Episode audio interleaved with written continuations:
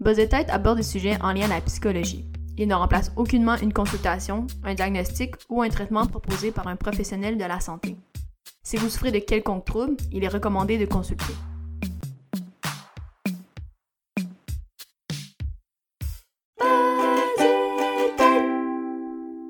Salut tout le monde, j'espère que ça va bien. Je suis super contente de vous retrouver euh, aujourd'hui et euh, je suis accompagnée de Maria Galipo qui est euh, doctorante en biologie moléculaire. Salut à toi Maria. Allô, je suis bien contente d'être ici ce matin. Merci de me recevoir à ton podcast. Oui, ça fait super plaisir. Puis comme on avait déjà discuté avant en fait l'enregistrement, c'est je dirais c'est peut-être une première qu'on reçoit quelqu'un en biologie moléculaire. Euh, je sais pas si tu peux nous dire un peu qu'est-ce que c'est davantage. Moi, je quand j'entends ça, je suis comme, hum, euh, qu'est-ce qu'elle peut étudier euh, là-dedans? Ben, dans le fond, les deux mots-clés, le mot biologie et le mot moléculaire. Donc, dans cette discipline-là, c'est un, programme d'études. Puis, on veut vraiment, en fait, étudier comment une cellule fonctionne, puis comment, en fait, tout ce qui se passe dans le corps humain fonctionne. Puis, comme, moi, j'aime ça le comparer un peu, on, on aime ça le comparer à un titre, le titre de médecin, parce qu'un médecin, ça va vouloir étudier ce qui se passe en surface. Il va venir toucher, regarder les symptômes d'un patient, poser les questions. Mais en biologie moléculaire, on veut comprendre ce qui se passe à l'intérieur du corps. C'est quoi les signaux qui sont envoyés entre les cellules, comment ça communique? Euh, euh, il y a les éléments déclencheurs qui vont faire en sorte que, ah, il se passe telle chose dans la cellule, puis on, on va étudier dans cette, dans la, cette discipline de biologie moléculaire, on va souvent se concentrer sur des organes en particulier du corps. Comme moi, j'étudie beaucoup le pancréas parce que c'est relié au diabète, mais il y en a qui vont étudier le foie, il y en a qui vont étudier le cerveau, comme par exemple en neurosciences ou en psychologie. Fait ouais. Oui, tu l'as nommé le diabète, on, va en reparler euh, tout au long euh, euh, de l'enregistrement. Mais avant ça, je voulais quand même voir qu'est-ce qui, quelles études en fait ça prend pour mener un doctorat en biologie moléculaire? Euh, tout ce qui est relié un peu aux sciences. Moi, j'ai fait mon baccalauréat en biochimie et biologie moléculaire. Il y a aussi le programme en sciences biomédicales. Ça peut mener euh, au doctorat en biologie moléculaire. Mais il faut, faut, surtout avoir un, un background vraiment en sciences. Mais c'est si, par exemple, il y en a qui le font aussi en nutrition, c'est juste que tu vas avoir, par exemple, des cours à rattraper peut-être quand tu vas faire ton doctorat que comme tu n'aurais pas eu dans ton bac en nutrition. Là, si maintenant j'essaie de t'imaginer toi euh, aux études, j'imagine que est-ce que tu euh, travailles en laboratoire avec euh, genre la, la, chemise blanche et tout tout avec comme des éprouvettes Est-ce oui. que c'est ça que Oui, c'est exactement ah le stéréotype d'un vrai scientifique. c'est exactement ça. On est, c'est vraiment un labo avec tous les, les outils scientifiques qu'on peut voir un peu dans les images sur internet là, puis avec le sarreau blanc les petites éprouvettes. Euh, ouais, c'est, c'est exactement ça. C'est mon quotidien du lundi au vendredi, ah parfois à la fin de semaine. C'est, on a vraiment des horaires un peu atypiques en sciences. C'est, euh, on fait pas du 8 à 5 euh, à tous les jours. Là. C'est, des fois, si tu veux prendre ton avant-midi off pour faire de la lecture d'articles scientifiques, puis après ça l'après-midi. Ou... On a aussi des expériences que, qui ont un, un temps particulier ça va durer par exemple 5 heures puis là à 5 heures j'ai pas le choix de revenir tu sais je peux pas euh, je peux pas m'organiser un petit souper si mon expérience est pas finie là. OK. Puis est-ce que au niveau où tu es au doctorat, est-ce que tu as encore des des cours euh, théoriques ou pas du tout? Là, t'es vraiment en laboratoire? Euh? Euh, là, au doc, comme j'ai ben, tout, j'ai suivi tous mes cours au bac puis à la maîtrise, mais au doc, il me reste juste, dans mon programme, il me reste juste un cours à faire, puis c'est un cours qui nous prépare à l'examen doctoral qui, qui se déroule. Cet examen-là, c'est comme à la fin de notre deuxième année. Puis c'est l'examen, un examen qu'on doit passer pour pouvoir poursuivre le doc. Si on passe pas l'examen, on peut pas poursuivre le doctorat. Mais il y a possibilité, par exemple, tu échoues le premier examen, tu peux le reprendre, mais il faut absolument le passer pour pouvoir poursuivre le doc. Puis, dans le fond, euh, tu l'as dit tout à l'heure, tu parlais du, pancréas, euh, parce que qui mène aussi euh, à ton sujet de, recherche, en fait, le, diabète. Est-ce que tu peux nous en parler un peu plus? Qu'est-ce qui t'intéresse, toi, là-dedans? Peut-être aussi nous expliquer, peut-être pour les gens qui sont comme moi, c'est quoi le pancréas? C'est oui, on, on sait c'est quoi, même pas tant, mais je veux dire, euh, c'est aussi dans le corps, donc peut-être tu peux nous en parler euh, davantage. Oui, il y a beaucoup de choses à dire en fait sur le diabète. Je peux commencer par dire que moi, en fait, je suis diabétique de type 1 depuis que j'ai l'âge de 7 ans. Puis c'est un peu, ben, ça a toujours été à cause de ça. J'ai toujours voulu euh, en apprendre plus sur le diabète, puis ça m'a mené que je voulais faire de la recherche là-dessus. Donc, c'est pour ça que j'étudie le, le diabète maintenant. Puis, quand on étudie le diabète, c'est vraiment le pancréas, parce que le pancréas, euh, c'est un organe qu'on a, on n'en parle pas souvent. C'est un, peu, il y en a qui disent en forme un peu de haricot, mais c'est comme caché entre tes reins, entre ton, puis ton foie. Fait que, c'est au niveau de l'abdomen. Puis, euh, bon, il n'y a pas beaucoup de greffes de pancréas. On peut pas remplacer le pancréas facilement parce que, justement, il est bien caché.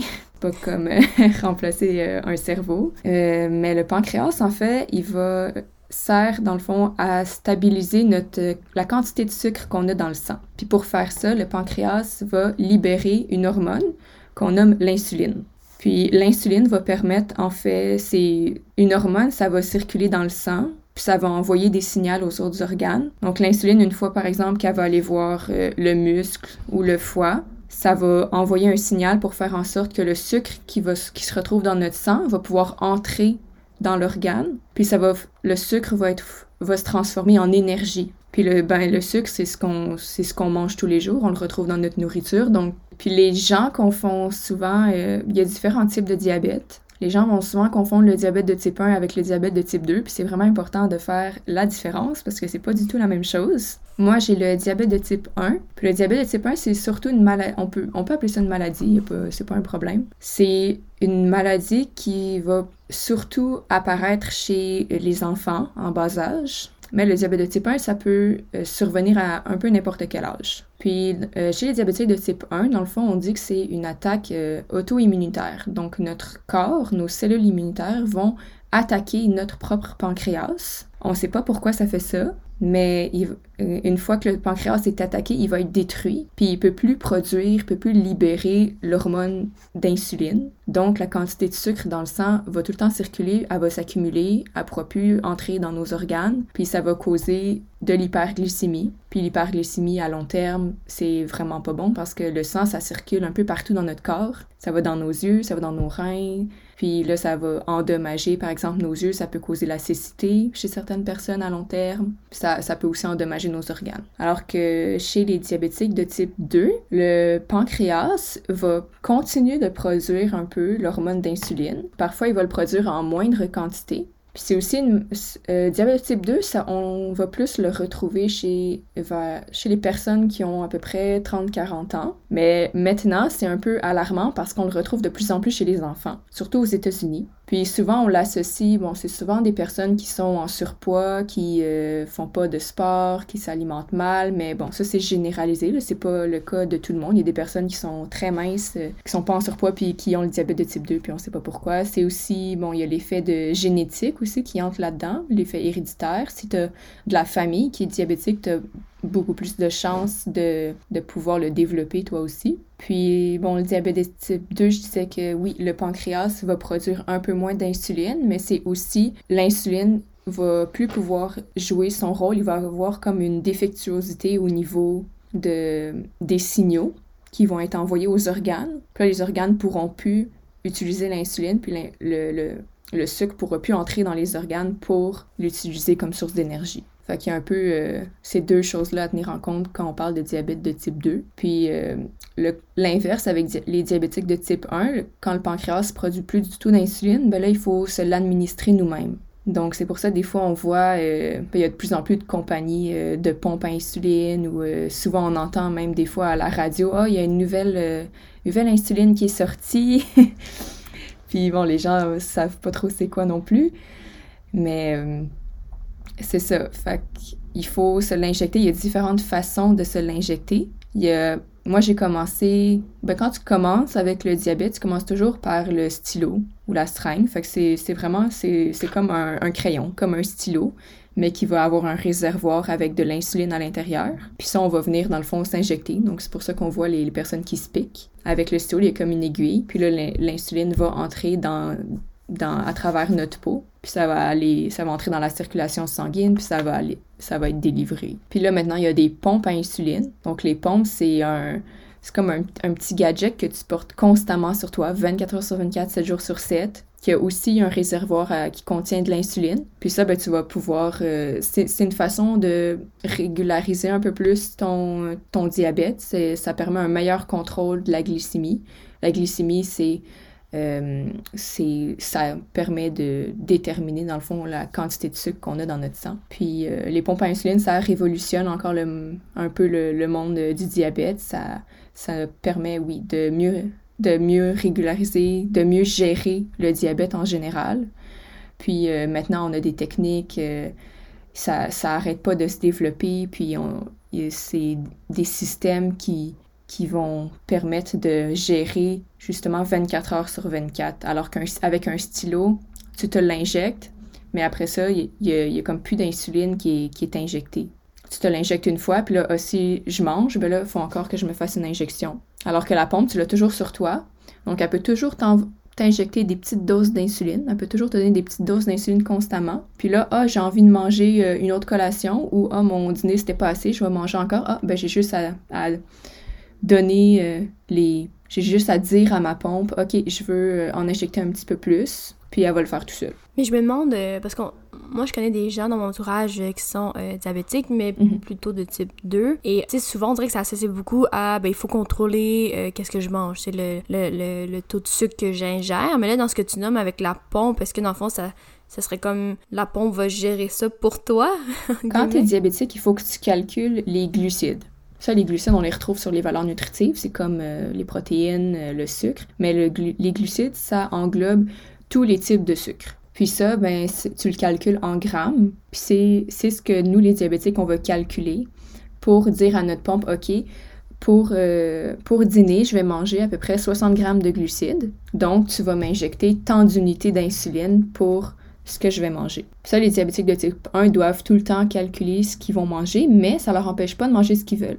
Si j'ai envie, c'est pas parce que tu es diabétique de type 1 que tu peux pas manger de sucre, que tu peux pas ah euh, je vais je mange plus de sirop d'érable, je mange plus de bonbons, c'est pas ça.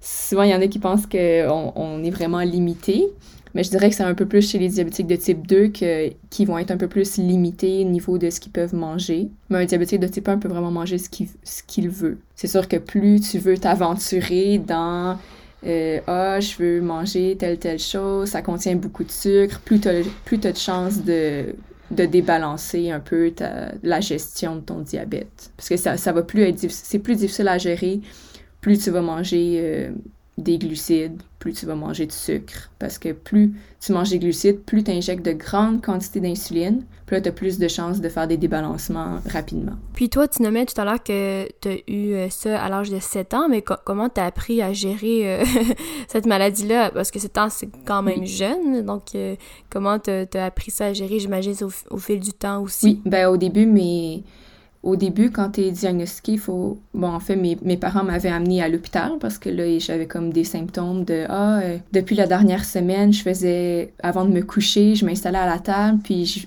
je, buvais ma bouteille d'eau. Puis à toutes les nuits, ben là, ah, il fallait que j'aille aux toilettes parce que j'avais envie de, de faire pipi. Puis ça, c'était tout le temps pendant une semaine. Là, mes parents, se sont dit Bon, il a l'air d'avoir quelque chose. C'est pas normal qu'elle fait juste boire de l'eau puis qu'elle se réveille à toutes les nuits pour aller aux toilettes. Fait qu'ils m'ont emmené à l'hôpital. Puis là, après ça, à l'hôpital, ils ont fait des tests. Ils ont, par exemple, mesuré la quantité de sucre dans mon sang. Ils ont vu que c'était trop élevé. Donc, j'étais comme, ah, on va t'amener à Sainte-Justine, l'hôpital pour enfants. Puis là, ils vont te garder. Ils vont faire plus de tests. Puis là, ils ont vu qu'effectivement, j'étais atteinte de diabète de type 1.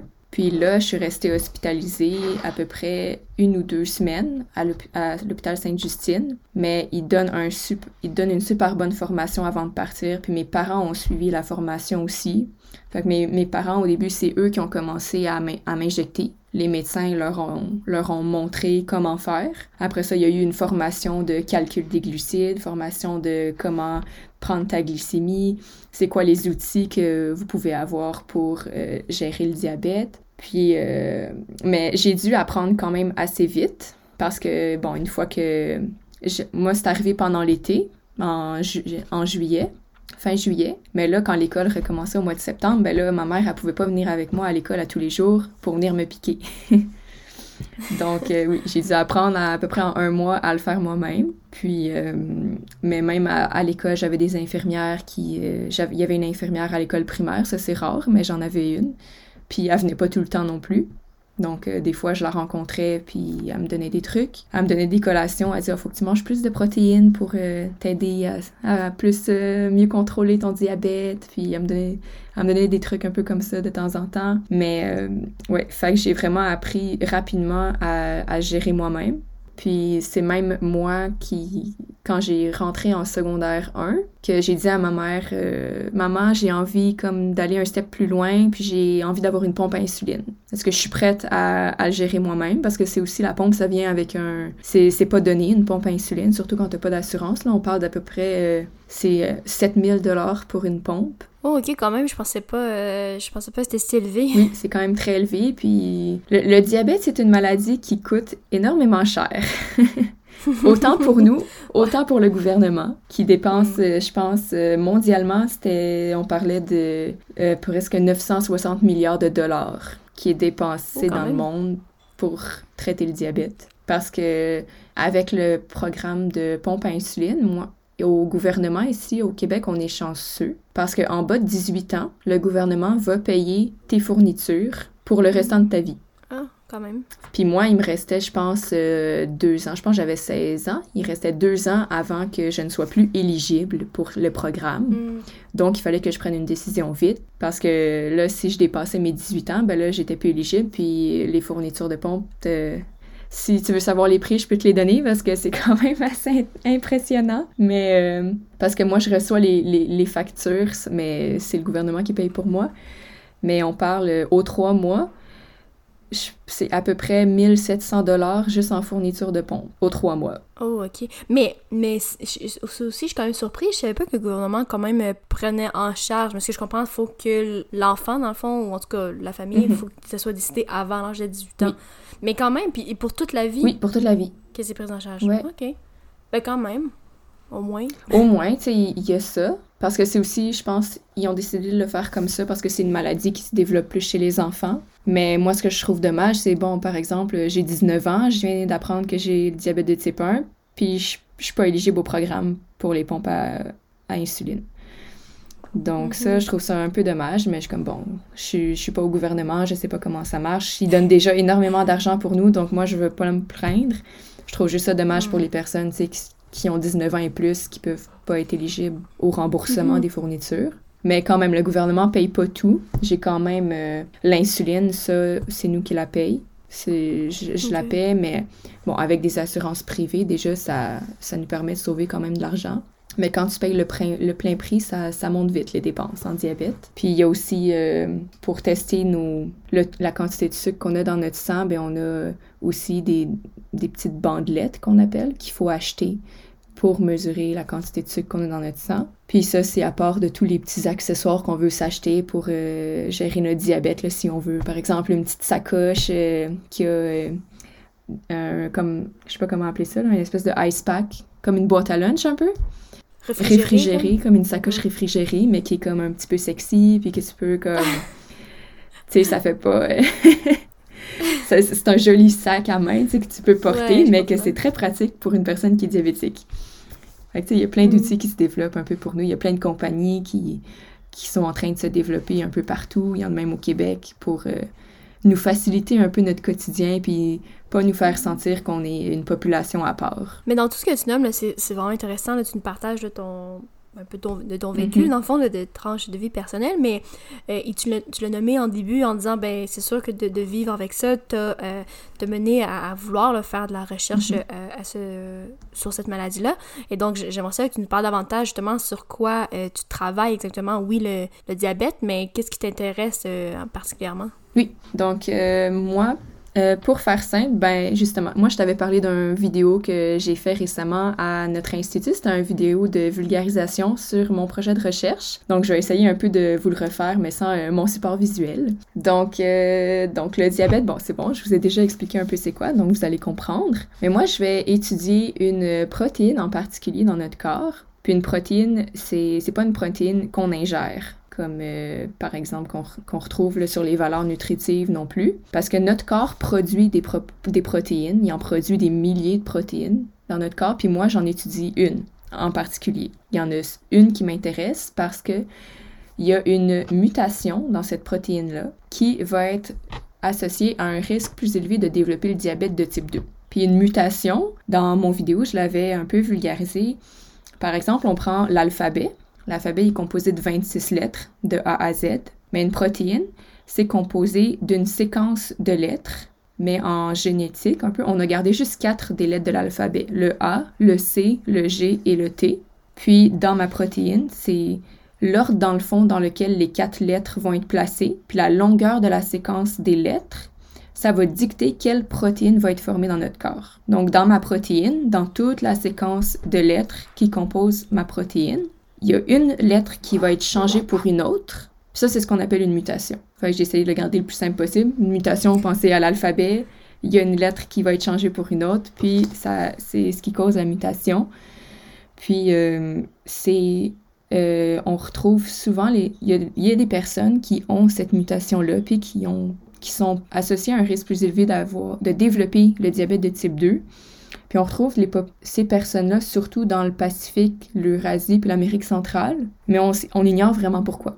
C'est ce qu'on essaye de déterminer. Puis moi, je veux essayer de comprendre au niveau de la biologie moléculaire, c'est quoi qui se passe quand on a le changement de lettre, quand on a la mutation, qu'est-ce qui se passe dans notre corps qui va faire en sorte qu'on va développer le diabète de type 2. Mais ça m'amène une question. Est-ce que cette molécule-là, dans le fond, que la mutation, euh, pardon, cette protéine-là, est-ce qu'on pourrait, dans le fond, le détecter avant? Parce que, tu sais, comme, mettons, toi, mettons, t'as eu, euh, tu sais, mettons, tu disais, ben là, tu, mettons, tu buvais beaucoup d'eau, euh, ce qui t'amenait à aller aux toilettes, puis bon, finalement, tes parents ont fait toi, on va peut-être aller euh, voir qu'est-ce qui se passe. Mais est-ce que ça aurait été possible de détecter ça avant? Si on avait, comme, identifié la mutation dans la protéine.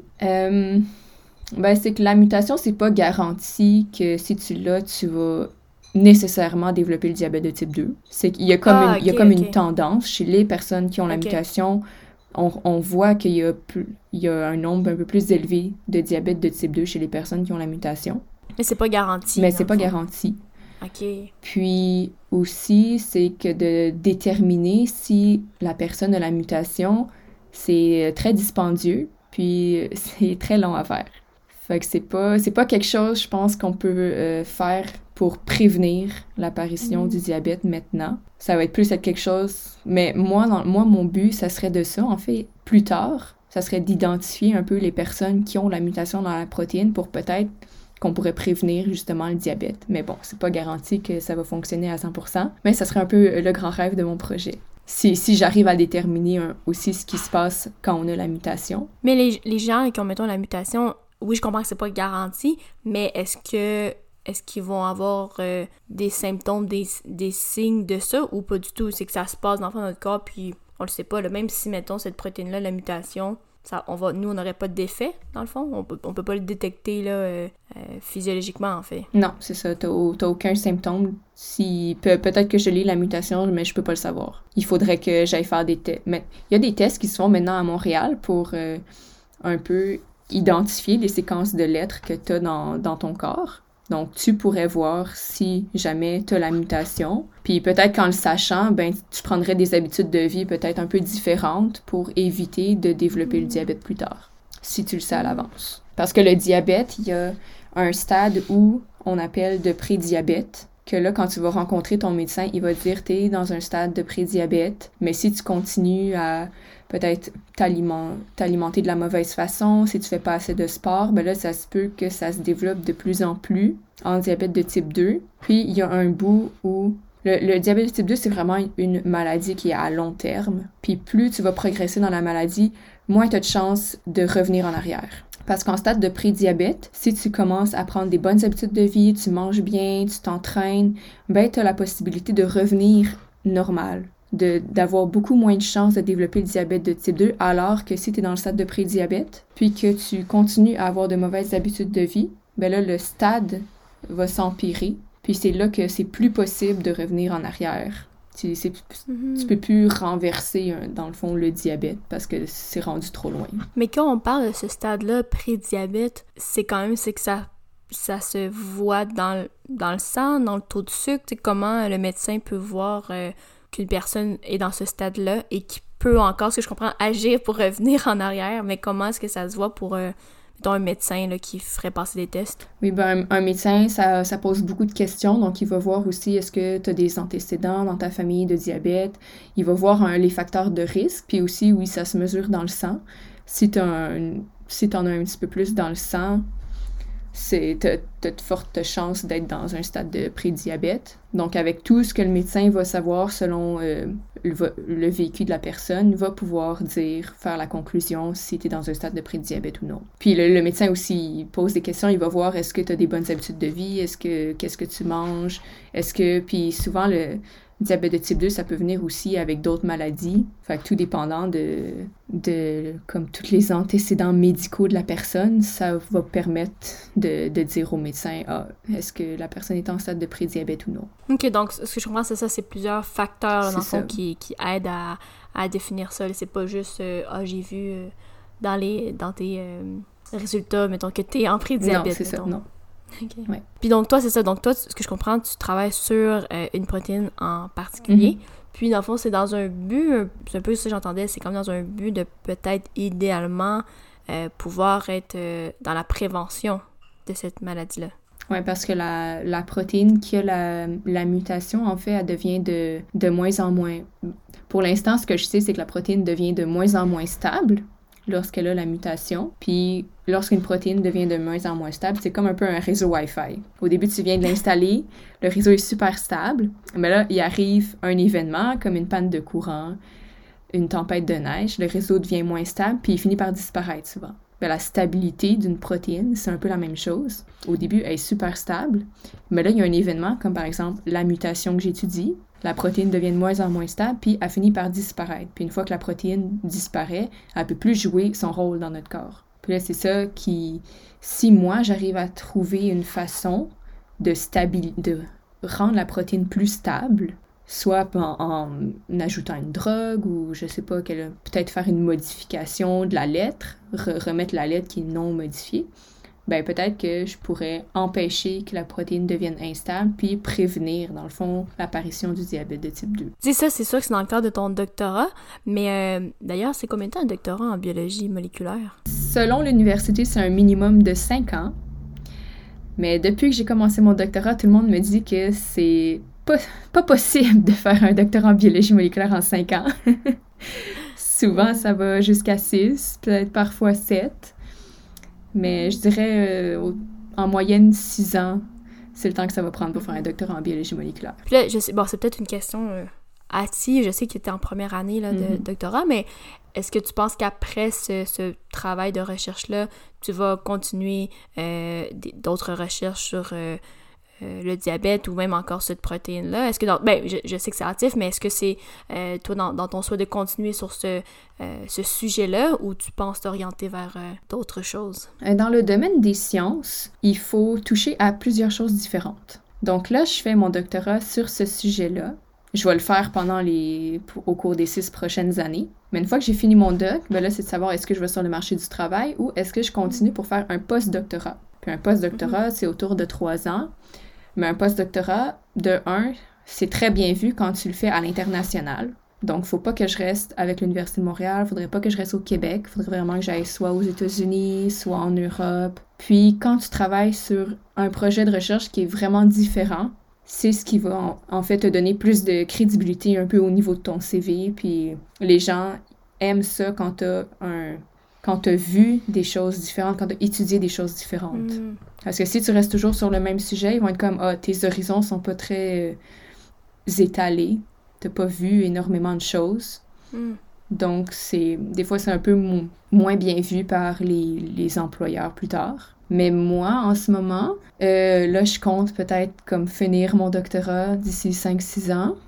Puis après, je sais pas si j'ai envie de poursuivre au post-doctorat parce que c'est encore beaucoup d'études, c'est encore... Euh, puis les études en sciences, c'est énormément de pression parce qu'il faut que tu publies des résultats, il faut que tu publies des articles, il y a énormément de compétition, puis divulguer, comme dire ces résultats au public, des fois, c'est un peu dangereux parce qu'il y en a qui vont te voler ton idée, il y en a qui vont s'inspirer puis qui vont l'ajouter dans leur travail, puis des fois, c'est... Il y en a qui vont comme voler des projets. Puis des, des, fois en sciences, il y a vraiment les, les, avocats peuvent rentrer là-dedans avec tout ce qui est question de brevet, mais c'est mon idée, j'en ai parlé, puis là, oh, la personne va vite aller euh, essayer de publier aussi pour dire que c'est elle qui a eu l'idée, fait que ça fait vraiment des fois des conflits abominables. en sciences, c'est très compétitif, donc je, je sais pas si je vais continuer au postdoc, mais euh, là, j'ai eu comme un peu une, un intérêt pour la vulgarisation, peut-être le journalisme scientifique. Donc, euh, je sais pas si je continuerai un peu là-dedans. C'est sûr que le diabète, ça va rester, euh, ça va rester une partie de ma vie. C'est quelque chose que je vais toujours avoir envie d'en apprendre plus. Donc, ça, mais ça m'empêche pas d'aller sur le marché du travail puis de, de continuer de parler de ça aux gens, justement, le, le diabète, c'est quoi? Parce que même de nos jours, j'ai beau en parler, mais il y a encore plein de gens qui, confondent les types de diabète. Il y a des gens qui savent pas c'est quoi. Donc, euh, si je peux faire comme une petite différence, euh, surtout quand tu as vécu avec le diabète, tu le vois vraiment d'une façon différente qu'une personne qui fait juste lire ça sur Internet. T'as pas toutes le... pas toutes les petites informations qui viennent euh, sur Internet quand t'es une personne versus quand t'es une personne diabétique. Ça me fait penser ben, peut-être que, ben, j'imagine tu connais Alexandre Champagne. Tu sais, il me semble qu'il, lui, il a eu comme eu le diabète, puis là, il s'est comme mis à en parler beaucoup là, dans les réseaux et tout. Est-ce que tu connais? Non, je, je connais pas son nom. Ah. Ben, c'est Alexandre Champagne. Mais là, c'était. Je fais comme la pub, mais c'était l'ancien copain de Marie-Lou trois fois par jour. Ah, ok. Non? Ok. Mais, ben, c'est pas grave. Je sais qu'il y a un joueur de hockey aussi qui est atteint de diabète de type 1, puis c'est comme l'idole un peu des enfants diabétiques. Oui, ça. mais non, mais c'est... ça que j'allais... Je m'en allais un peu là-dessus. Ben, Parce que je trouve ça drôle que... Ça, fait penser, tu sais, j'ai une invitée qui parlait, mettons, du syndrome j'ai la tourette, ou, mhm. euh, tu sais, on dirait que c'est de plus en plus dans les émissions, ben, on, on, va mettre justement, c'est ce syndrome, euh, l'autisme, euh, des trucs comme ça, mais je me dis, est-ce qu'on voit des gens qui ont du diabète souvent, tu sais, dans, les émissions de télé, ou... Je veux dire, c'est pas, un peu comme tu nommes, c'est pas, pas montré beaucoup, puis comme tu dis, c'est entre avoir le diabète puis d'en entendre parler, ben, j'imagine c'est c'est deux choses, mhm.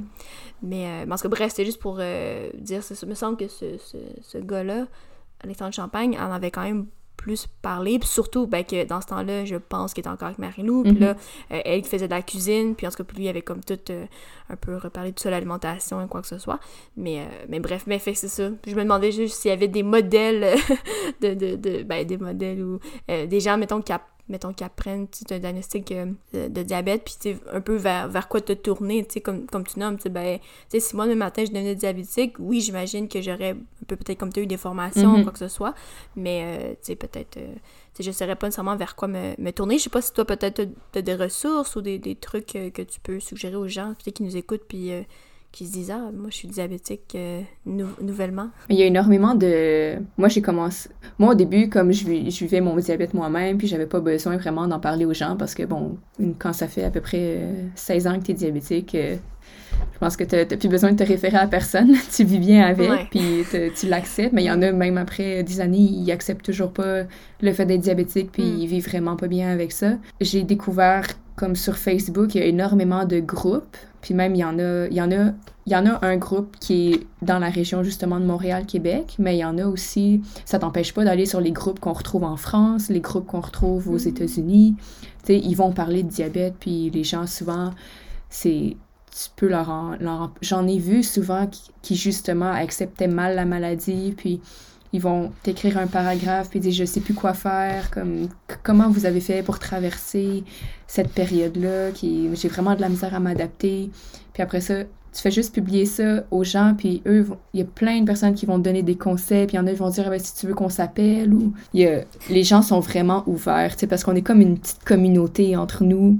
Fait c'est on, on a vraiment pas peur de s'en parler puis moi, comme dès que je peux aider quelqu'un ou dès que les gens me posent des questions sur le diabète, je suis super contente d'en parler. Puis mm-hmm. on, a comme un peu ce, sentiment de fierté de pouvoir aider les autres puis de pouvoir aider les autres à comprendre un peu c'est quoi la maladie.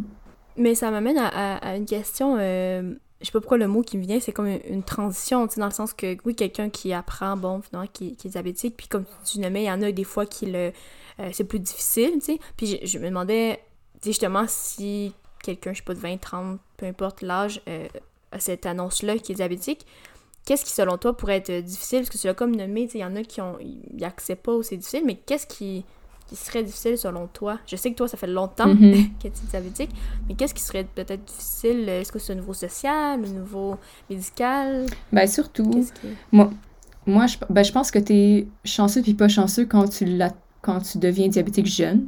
Parce que moi, tu sais, à l'âge de 7 ans, euh, c'est pas là que, tu sais, quand il y en a souvent qui sont diagnostiqués pendant l'adolescence, puis souvent là, c'est t'as les, les hormones qui embarquent dans l'adolescence, t'as la puberté, t'as, bon, tu commences à avoir des cycles menstruels, puis Mm. tout ça, ça peut avoir un impact sur un peu la gestion de ton diabète, puis il y en a, puis souvent, quand, quand ado, tu sais, c'est là que tu vas commencer un peu, tu à, boire de l'alcool, tu vas vouloir te découvrir, essayer des choses, puis le diabète, euh, ça peut devenir dangereux quand tu le contrôles mal. Il y en a qui, y en, en a qui font, quand, tu, parce que le diabète, autant si t'en as trop dans le sang, de, c'est trop de sucre dans le sang versus si t'en as pas assez, les deux extrêmes sont, ex- sont super dangereux. Dans les deux extrêmes, tu peux euh, aller à l'hôpital, puis ils vont devoir te soigner pendant une ou deux journées, puis tant que tu vas pas bien, ils vont, tu, tu sors pas de l'hôpital. Puis souvent, à la, à l'adolescence, bon, c'est ça qui est difficile parce que l'alcool, c'est vraiment un traître quand tu es diabétique. Parce que l'alcool, ben même, peut-être que les, les gens qui écoutent le podcast l'ont déjà expérimenté, mais souvent quand tu prends de l'alcool, tu as un peu euh, le crash de faim quelques heures plus tard, tu as vraiment envie de manger. Mais pour un diabétique, c'est un peu ça. La, la- notre taux de sucre, la quantité de sucre dans le sang va augmenter un peu quand tu prends de l'alcool. Mais après ça, tu as un crash. Puis des, puis des fois, le crash se produit très vite. Puis c'est surtout, souvent, on le prend... Moi, ça m'est déjà arrivé dans les débuts. C'est ça un peu qui est dangereux. Puis pour les membres de la famille, c'est super stressant. Comme la première... J'ai toujours hésité à prendre de l'alcool, à boire de l'alcool dans les débuts que j'étais diabétique, ben plus, quand j'étais adolescente, puis que j'avais genre 19 ans. Oui, pas c'était pas, ans, c'était là. pas à 7 ans. J'ai eu le temps de, de bien gérer mon diabète avant d'essayer des trucs euh, qui, qui pouvaient influencer la gestion de mon diabète. Puis, euh, mais, mais ça, j'aime ça le raconter parce que c'était un peu un événement marquant dans ma vie. C'était la première fois que je partais en vacances en République dominicaine avec ma mère puis ma sœur. Puis, euh, bon, c'est la première fois que j'avais un hôtel euh, tout inclus avec alcool à volonté, évidemment. Puis, bon, j'avais, je pense j'ai jamais pris autant d'alcool dans ma vie. Puis ma sœur était comme « Ah, prends des drinks, prends des drinks, prends des drinks! Cocktail sucré! » Mais cocktail sucré, c'est trail parce que t'as de l'alcool puis du sucre en même temps. Donc là, arrivé au souper, hyperglycémie, trop de sucre dans le sang. Là, OK, on va donner de l'insuline, on donne de l'insuline, beaucoup, beaucoup d'insuline. Là, en plus, t'as le souper style buffet. OK, encore plus, plus, plus d'insuline. Puis là, ah, ben c'est l'heure d'aller se coucher.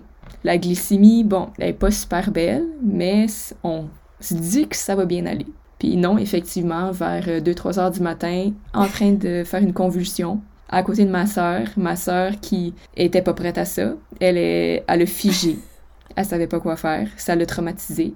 Ma mère, elle était comme, qu'est-ce que tu fais? Elle est en train d'injecter lui, euh, on appelle ça un glucagon. Un glucagon, c'est un peu style euh, une, une seringue, un stylo, mais qui, le glucagon, c'est euh, une, une forme de sucre qui agit extrêmement vite. Puis ça, c'est un peu comme une épipène pour les gens qui sont allergiques. Mm. Donc ça, tu te l'injectes dans la cuisse le plus rapidement possible quand il y a une personne qui convulse, qui est diabétique. Puis, après comme quelques minutes, la personne se sent mieux. Mais ça, je m'attendais pas à ça. Puis tu sais, je pense que c'était la première journée de, de nos vacances. Donc évidemment, le lendemain, Euh, c'est comme, ben non, aujourd'hui, euh, on va peut-être se limiter là, sur l'alcool puis les cocktails. Euh, J'ai pas envie de, que ça se reproduise demain, tu sais. Fait que là, c'est ça. Ben là, moi, j'étais comme, ben là, c'est plate parce que, tu sais, j'ai envie d'en prendre, tu sais, un, un ou deux, puis je me sens comme, ben, j'ai pas envie que ça réarrive, j'ai pas envie. Sais, le diabète, c'est tu joues avec ta vie tous les jours. Puis c'est ça qui est vraiment difficile parce que. Puis il y en a qui, qui l'acceptent pas, donc ils jouent vraiment avec leur vie. En fait, ta vie entre les mains, t'es mm.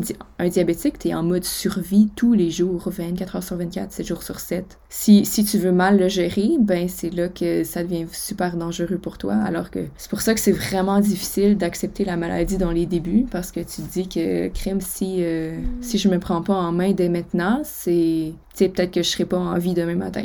Fait que c'est, ça qui est vraiment Mhm. dur niveau... euh, ben, peut-être que ça rejoint un peu ton domaine de la psychologie. là. Il y a beaucoup de de diabétiques qui ont, qui ont de la difficulté à l'accepter. Puis même moi, des fois, moi, j'ai vraiment, moi, le diabète, je l'ai vraiment vu autrement. Comme ça m'a vraiment permis de grandir, de mieux m'organiser. Je peux prévoir, admettons, des vacances, là, je prévois comme des jours à l'avance, puis je me dis, OK, j'ai besoin de ça, ça, ça, ça.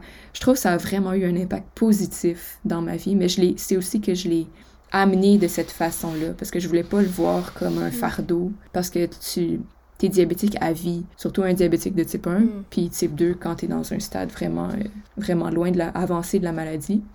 Donc, euh, moi, j'ai essayé de le voir autrement, puis j'ai essayé de, de parler avec d'autres diabétiques, puis de leur d'emmener ça, cette façon positive de le voir dans la vie. Quand j'étais en secondaire 5, j'ai voulu créer un guide pour les adolescents diabétiques, puis c'était tout positif, puis on essayé de, de voir ça autrement. Fait que, ouais.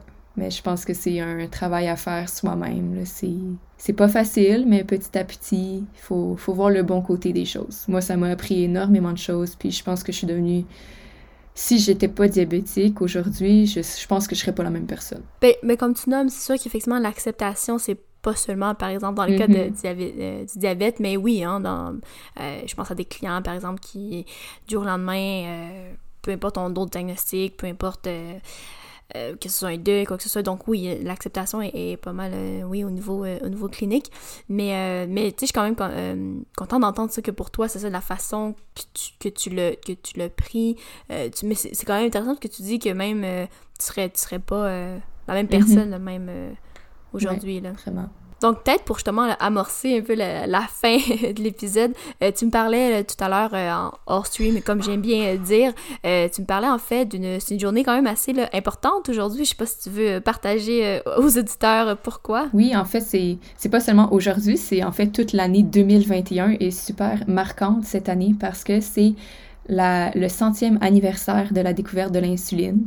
Puis il y a énormément de vidéos qui sont sorties pour expliquer comment l'insuline a été découverte. Il y a plein de ressources en ligne qui ont été développées. Puis c'est super intéressant, c'est super bien vulgarisé.